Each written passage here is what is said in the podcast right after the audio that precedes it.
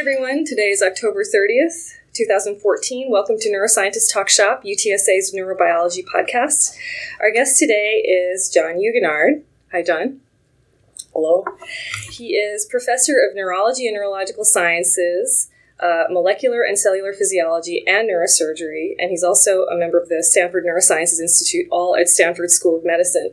His research focuses on discerning the ionic and computational mechanisms of large scale synchronous oscillatory activity in the thalamus, cortex, and thalamocortical system, and other places. I guess I shouldn't just limit it that way. Hello.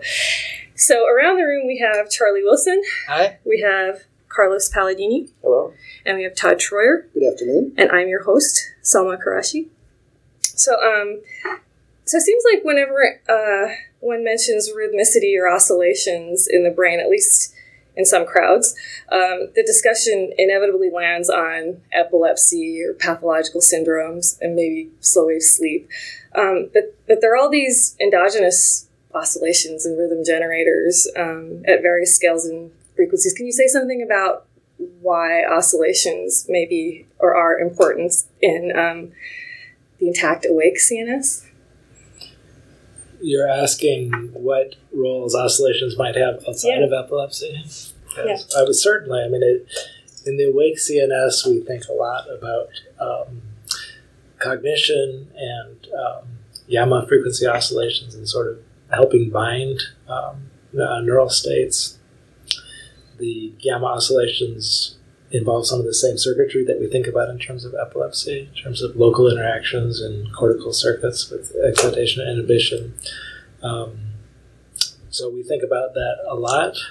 There aren't very many specific linkages yet between gamma itself and epilepsy, um, although some um, perverted forms of ultra high frequency oscillations do seem to have a role in, in the onset of seizures. Um, How about other stuff? Spindles and alpha waves, and I mean, there's- there just doesn't seem to be any end to the to the to the phenomena, the oscillatory phenomena, but they don't really fit into our usual way of talking about the computation of the brain. If we start thinking about receptive fields, and uh, they usually don't involve oscillations. When you think about reflexes, they don't seem to involve oscillations. But when you just start looking at what neurons are doing in the brain, they all seem to be doing something that has some oscillatory component. It seems like a disconnect to me. Uh, it doesn't seem like it to me. So the, the, the issue is if if oscillations are so commonly observed at, at some level, single cell level or small circuit level, then why can't we attribute a particular neural computation or cognitive role to those? And I guess I would put it back to you say that you know those types of oscillations are not so prominent during awake cognitive states. Um, was- that your point? No, I didn't ha- actually have it. so you know spindles um, i think about a lot because i think i really do think that the spindle generating circuitry um, has a normal function and clearly sleep and spindle stages of sleep are important in different components of memory consolidation. Um, i think about this in terms of i mean one one key thing to think about in terms of um, oscillations, especially spontaneous oscillations, is they provide the nervous system with the means to um, to reactivate, to to revisit uh, circuits during not so aroused states. Um, and spindles, in particular, we might have talked about this before. Spindles seem like a really nice way to sparsely revisit during the course of a night many of the different um, circuits that had been involved in remembering or forgetting something in the previous day's experience. And by having this sparse, sporadic, uh, ran, almost random reactivation of cortical circuits, maybe um, that sort of, of uncoordinated activity, but spontaneously occurring activity, um, gives you enough um, real estate that you can actually revisit most of what most of your experience during the day. I guess the, I guess the, the maybe the question is that if, if you think of someone who likes to think of things from bottom up, and we usually think about ions or some phenomenon, some like visual phenomenon, we can follow the steps up until V1 or some with receptive fields, and like, like Charlie mentioned. And then there seems to be a gap in knowledge, at least on my part, um, where we now we have these phenomena of oscillations that we can measure um, with different methods, and we attribute these to different behavioral states. Um, but it's hard to see how you go from receptive fields or ion channels and, and, acting at the single cell level and therefore creating a circuit that then creates these oscillations that then induces some kind of behavioral state. And um, I, I, I don't know it too well, but I was wondering maybe you had some insight in that. And you're yeah, so you're asking what might be the adaptations in normal sensory circuits that allow it to to go into oscillatory states yeah, that, that we don't understand very well. Yeah, that would be one way. Yeah, where do the oscillations come from? This is something you've studied a bunch. Yeah. So where do uh, so if we just picked an oscillation like a spindle, mm-hmm. could we track down where that comes from, and would that help us?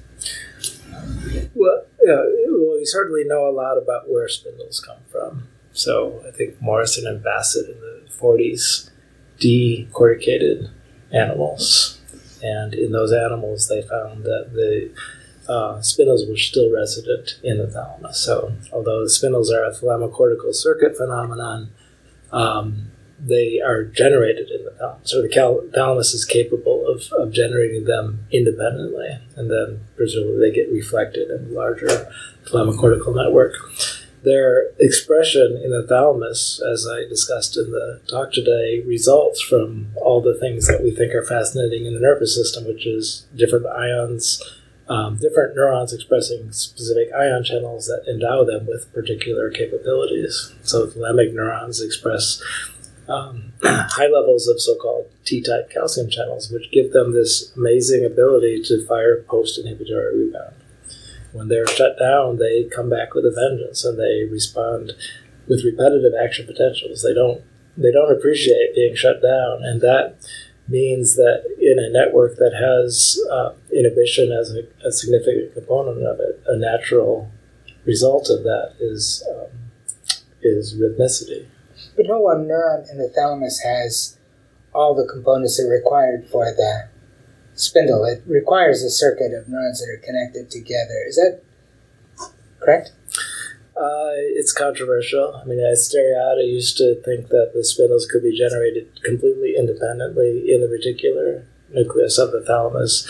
I think that idea was not widely accepted, and, and, and, and I personally hold the view that it's due to the interactions between the excitatory and the inhibitory cells in the thalamus. The relay cells that are excitatory cells and the uh, reticular cells that are the inhibitory cells.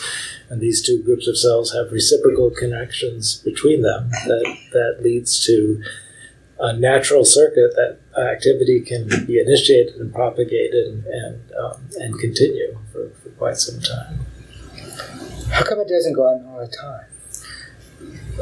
So the thalamus, a number of studies, uh, especially by Dave McCormick in the 80s, showed that Thalamic neurons are strongly modulated by neuromodulators such as norepinephrine, serotonin, acetylcholine, um, and those neuromodulators introduce very interesting uh, modal states in the firing of the neurons, uh, largely through changes in membrane potential. So, as, as thalamic neurons are depolarized, they're less likely to be able to contribute to these uh, recurrent network activities such as spindles. And so uh, that means that neuromodulation uh, through uh, alterations in, in uh, brainstem and other, uh, uh, sorry, reticular formation and other um, neuromodulatory uh, sources um, can, through influence of, of a very small number of neurons, a very small set of neuron types, can induce large changes in, in cognitive state of the animal to make them um, to drive them either into a spindle state or out of a spindle state. So it seems like some of the way, but as an oversimplified way of, of kind of the uh, this discussion is is kind of like the notion of the thalamus as a switch or a gatekeeper kind of thing. And in one state, it, it passes information or whatever, and doesn't. Uh, and in another state, it switches it off. So I guess there's two questions. One is, does it when the gate is open to the cortex, is the thalamus? Do you think of the thalamus as doing much? And when it's off, in terms of in the, in the sense that the, you have spindles and it's internally controlled, like who's in, who's in charge? I mean, one of the things about this receptive field notion kind of thing is it's driven from the outside, and if you turn that off and you're asleep, part of the thing is well, who's doing what, right? So it's all kind of internally controlled. So do you think that the you know, I don't know what the role you think of the thalamus is. Is it really in control of that, or who guides all that stuff that's happening? Well, I, I, first, I, th- I think I'd like to correct a misperception. Right? Okay. I mean, we all we all appreciate that you know all the classic studies in sensory experience from Hubel and Wiesel were done with sleeping animals, right? Deeply anesthetized animals in which the thalamic cells were not likely participating in what in what hopefully our thalamic neurons are participating in right now, which is non-bursting, non-spindling. Those you can get sensory experiences right through the thalamus just fine, even in a sleeping animal. Um, at least as far as the responses of cortical neurons. When you record their responsiveness, they are still responsive, even in an animal that's not otherwise awake. So, So I guess it- it's, it gets a question of consciousness uh, at some. How's, how's it working then? I mean, that, shouldn't the receptive fields be dramatically altered by whether you're asleep or awake? Are they dramatically altered? I mean, That is a good question. I don't know the answer to that because um, because I, I I guess it's just being started to be explored, right? I mean, now that advanced techniques are available, mouse on a ball, where un- unanesthetized approaches are possible and intracellular approaches are possible, maybe we can start to learn the answer to that. I don't I don't know if it is now. so I, I mean, I know you, you work with a, on absence epilepsy, and in, and there's some relationship between spindles and absence epilepsy, but absence epilepsy gets noticed when it happens to people who are awake.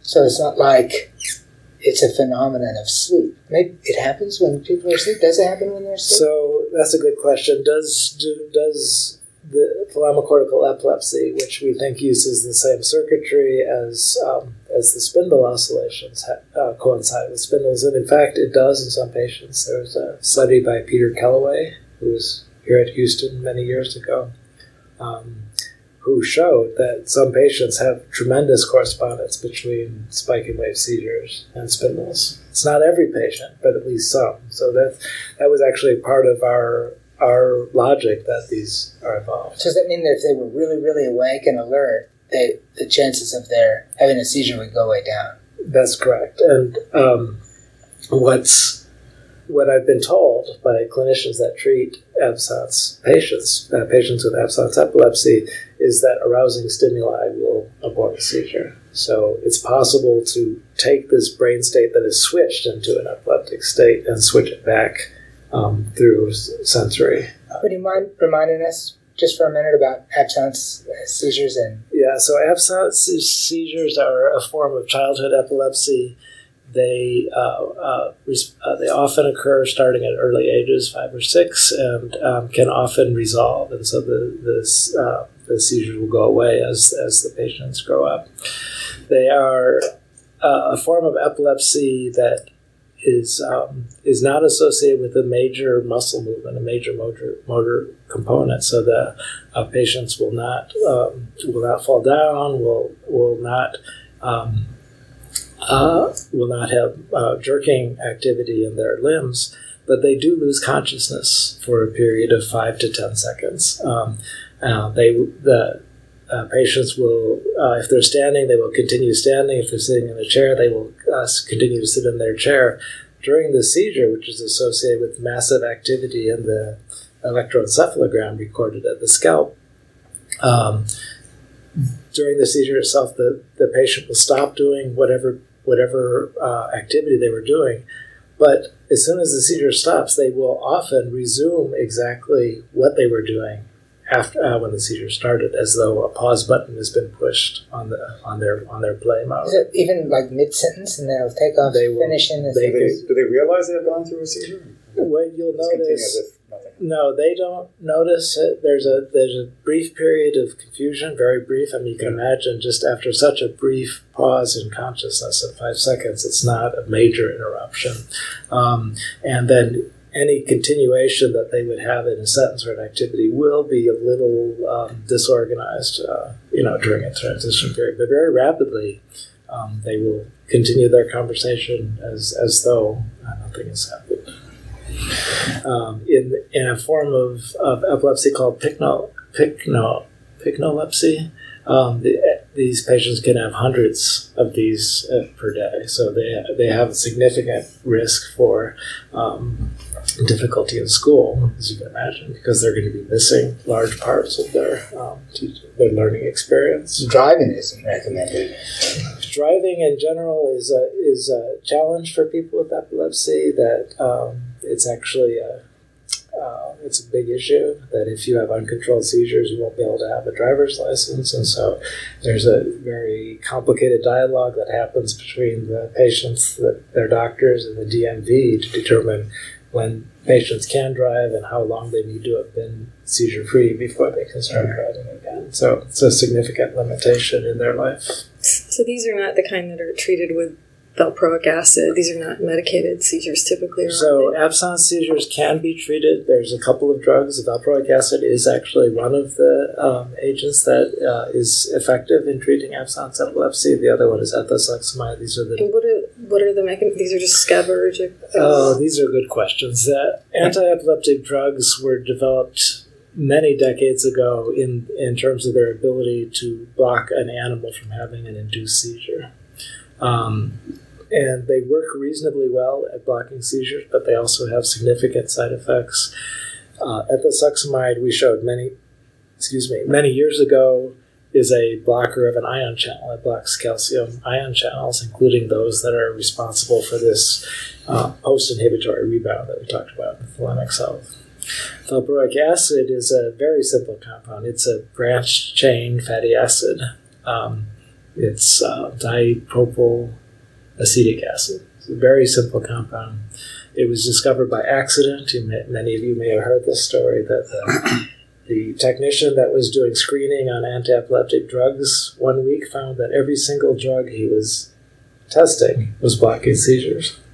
Then he realized that the solvent that he was using was valproic acid. And so it was discovered completely by accident. You wouldn't think that a solvent, something with such a simple structure, um, would be anti-epileptic, but indeed it was. So we know now that it is a, a powerful um, uh, chromatin remodeling agent.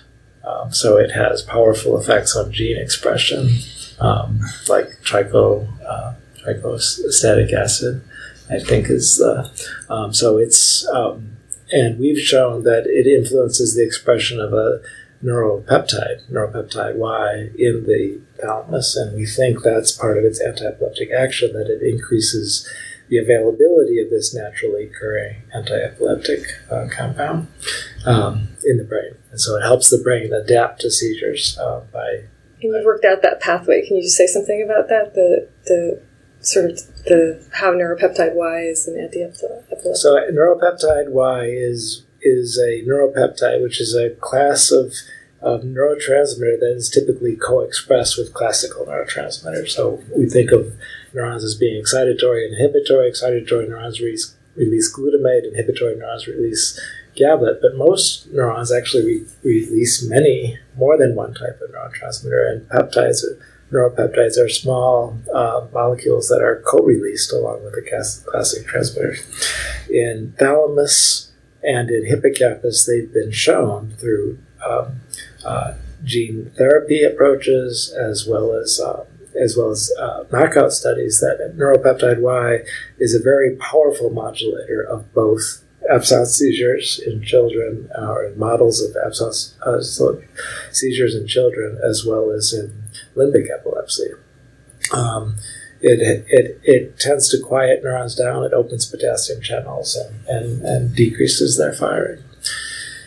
In the thalamic network, they're expressed in the reticular cells. So they're co expressed along with the neurotransmitter GABA in the neurons of the reticular nucleus. And we think that they influence the excitability of those cells because uh, when neuropeptide Y is released, it decreases the ability of those neurons, which we think are central in the generation of seizures from firing. It just reduces their excitability a little bit.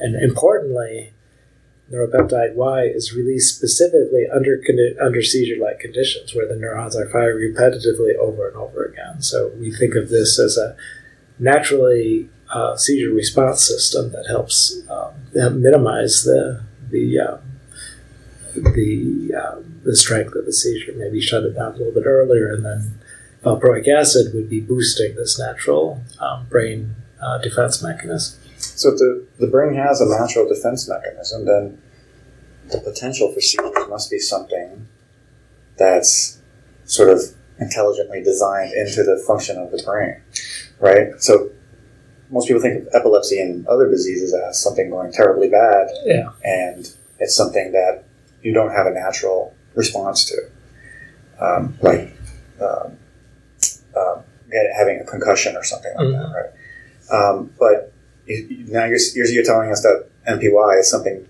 whose function is to prevent oscillations from going too far, perhaps. Right. This is this is how we're thinking now about yeah. about uh, uh, certain components of brain function, and my view is that as our brains and our predecessors' brains have evolved to do higher order functioning, there has to have been coevolution of protection mechanisms, especially in circuits like cerebrocortical circuits where it's largely a recurrent excitatory network. You need braking mechanisms, and you need them not only in the context of millisecond to millisecond, you know, timing of action potentials and um, sort of um, computation, but also in an adaptive sense, right? In this recurrent network where things could just get a little bit too close to the edge, I, you know, my sense is that are that we've evolved control mechanisms that detect when you're getting close to that edge, and which is why most of us are not seizing all the time. So I, you're, no, you're, you're not something good to mess with. Then uh, are there antagonists and agonists for a neuropeptide Y that yes. we use?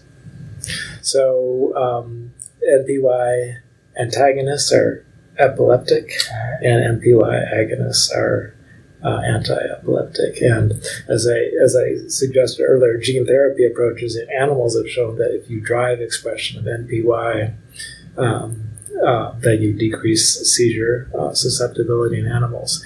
Interestingly, um, dentate gyrus granule cells, which are normally excitatory, start to express NPY in epileptic animals. So they change their spots and they become, presumably in the same sort of adaptive means. They they adapt to the ongoing seizures and and, um, and suppress activity a little bit. We know it's not completely effective because those animals still have seizures, but presumably they would be worse if without these adaptive mechanisms. So, so related to that, in terms of possible function, does the does the age of onset of these seizures have important clues about what's happening? What's happening? Why do they start at five or six? What's happening?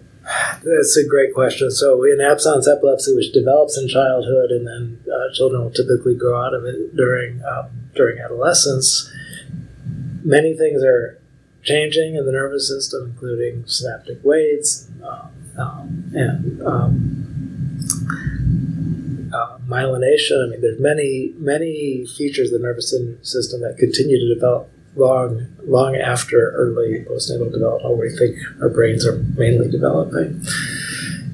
However, having said all that, we don't have a very good idea yet about what are the specific ontogenetic features. What happens during, you know, as kids grow up that suddenly makes them sensitive to seizures and, and how they grow out of it.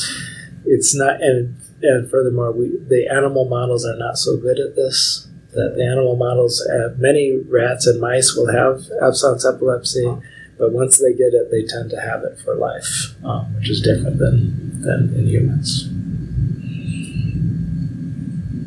What other primates, and Yeah. is it is it pretty good? Is it common throughout? Do, do we know? Um, It's hard to tell, I guess. There are yes. So there's uh, baboons. Photosensitive baboons have a form of absence epilepsy. I think isn't there a colony here in San Antonio? There's a colony. Yeah. So those they're, they're studied here actually. Um, um, so light delivered at eight hertz, I think, or maybe six hertz. I don't remember the precise frequency. Will uh, induce exactly this form of epilepsy um, in baboons. So that kind of light would be driving a, a sort of spindle like thing in the a hyperspindle, a slower spindle, which we think, you know, that the, the sleep spindles that, that we describe occurring in the thalamus cortical circuit are pretty fast. They're clicking along at 12 hertz or so, whereas the seizures are much slower.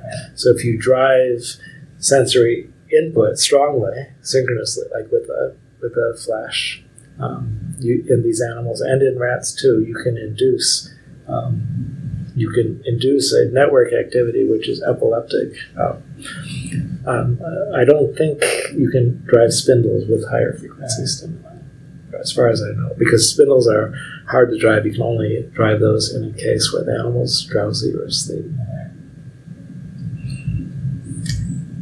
I have a. Can I change the topic? Just is it allowed? Yes. Um, lately, uh, it seems like there's a lot of interest in biosensors, and I noticed you've been involved in some biosensor development stuff and GABA sniffers and glutamate.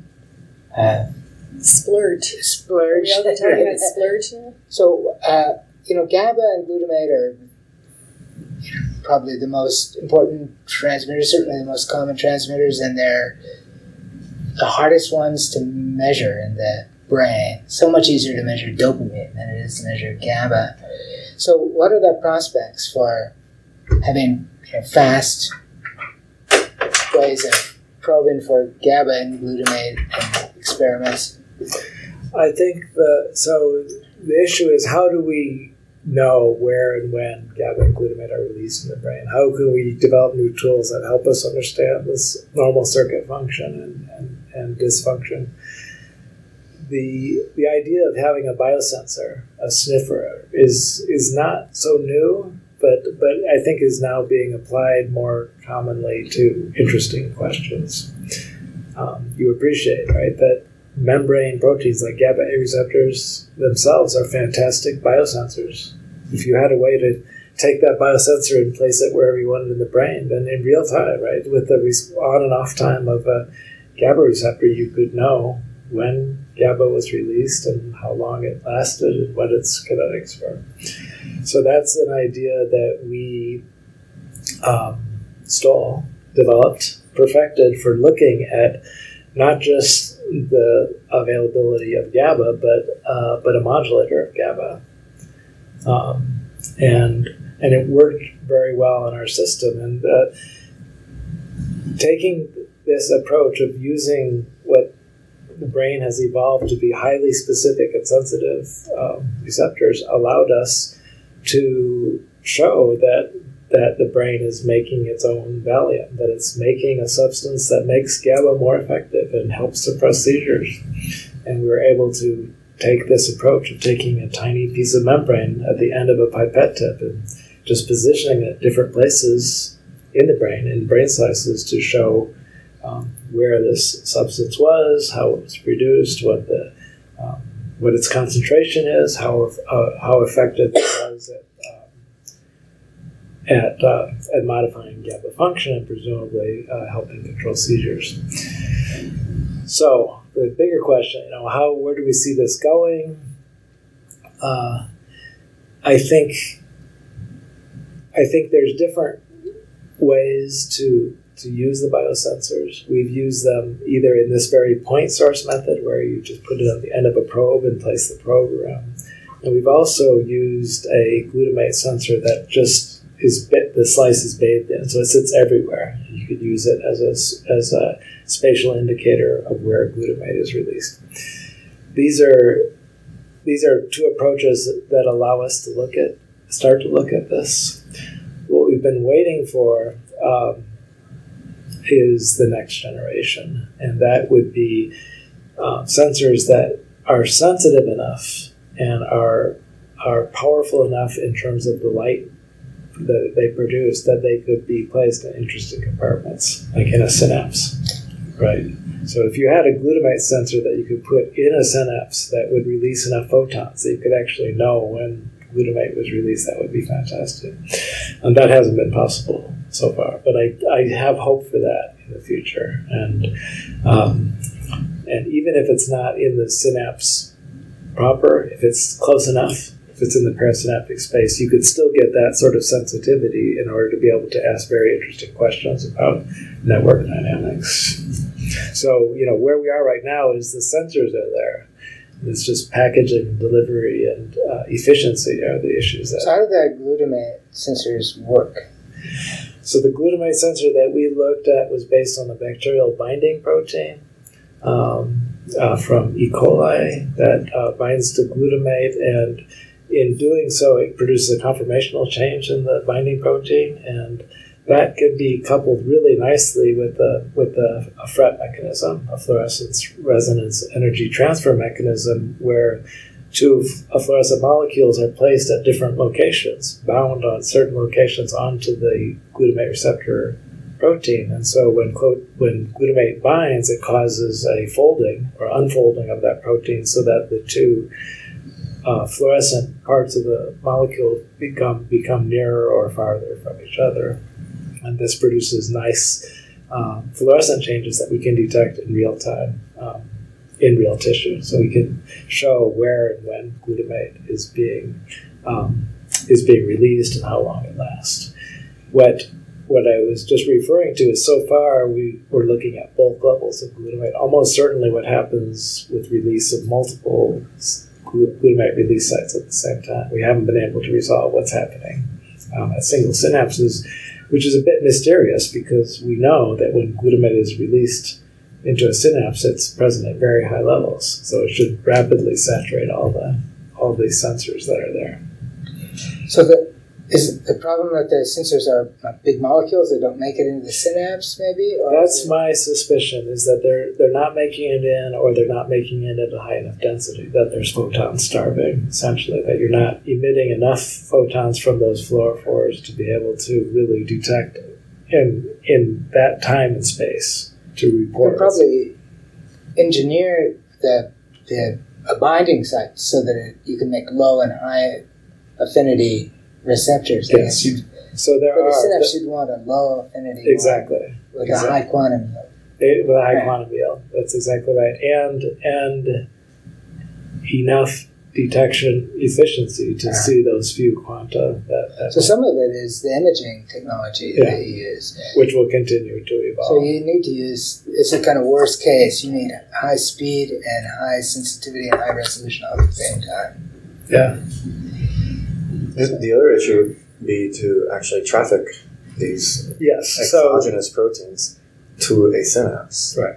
Which I'm guessing the neurons don't normally have. Then you wouldn't have to worry about them diffusing in there. They're just being installed. so that Yeah. that approach has been attempted. They've been, the, you know, the, these, these sensors have been coupled with with uh, post pre or post synaptic proteins to Yeah. try to to try to target them and concentrate them in the area. But so far, it, it hasn't been successful.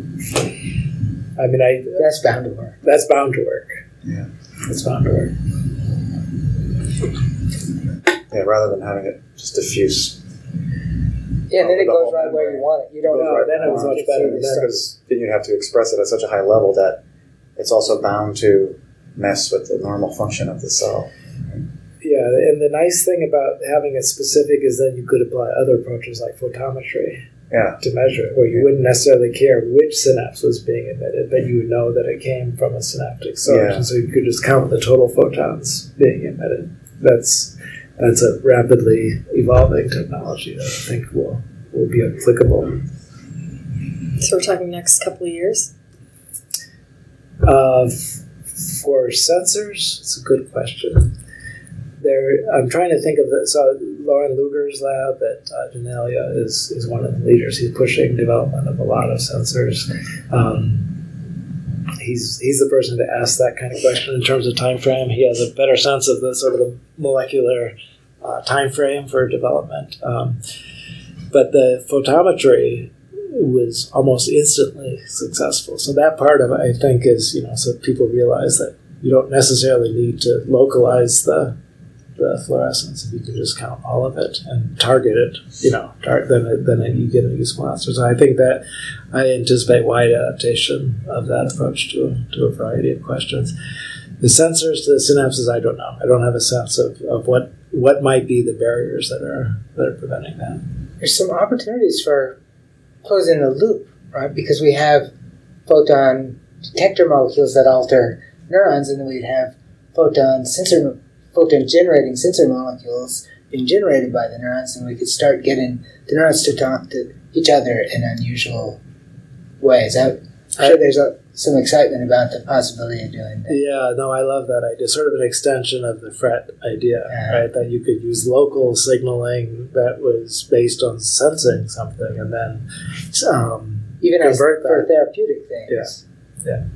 So we're we're we're thinking about that, but um, but it's it's in our future vision right now. We I think about using uh, bioluminescence um, proteins that can just create their own. So you know, like these, what are these bioluminescent, bioluminescent organisms that when you swim in the water, it just glows. Um, and you could use those perhaps, and then that would activate some closed loop system like the channel rhodopsin or Yeah, halorhodopsin. you need some sensor hooked to those things so that they can make light when you want them. Yeah, when you want them to. That's yeah. right.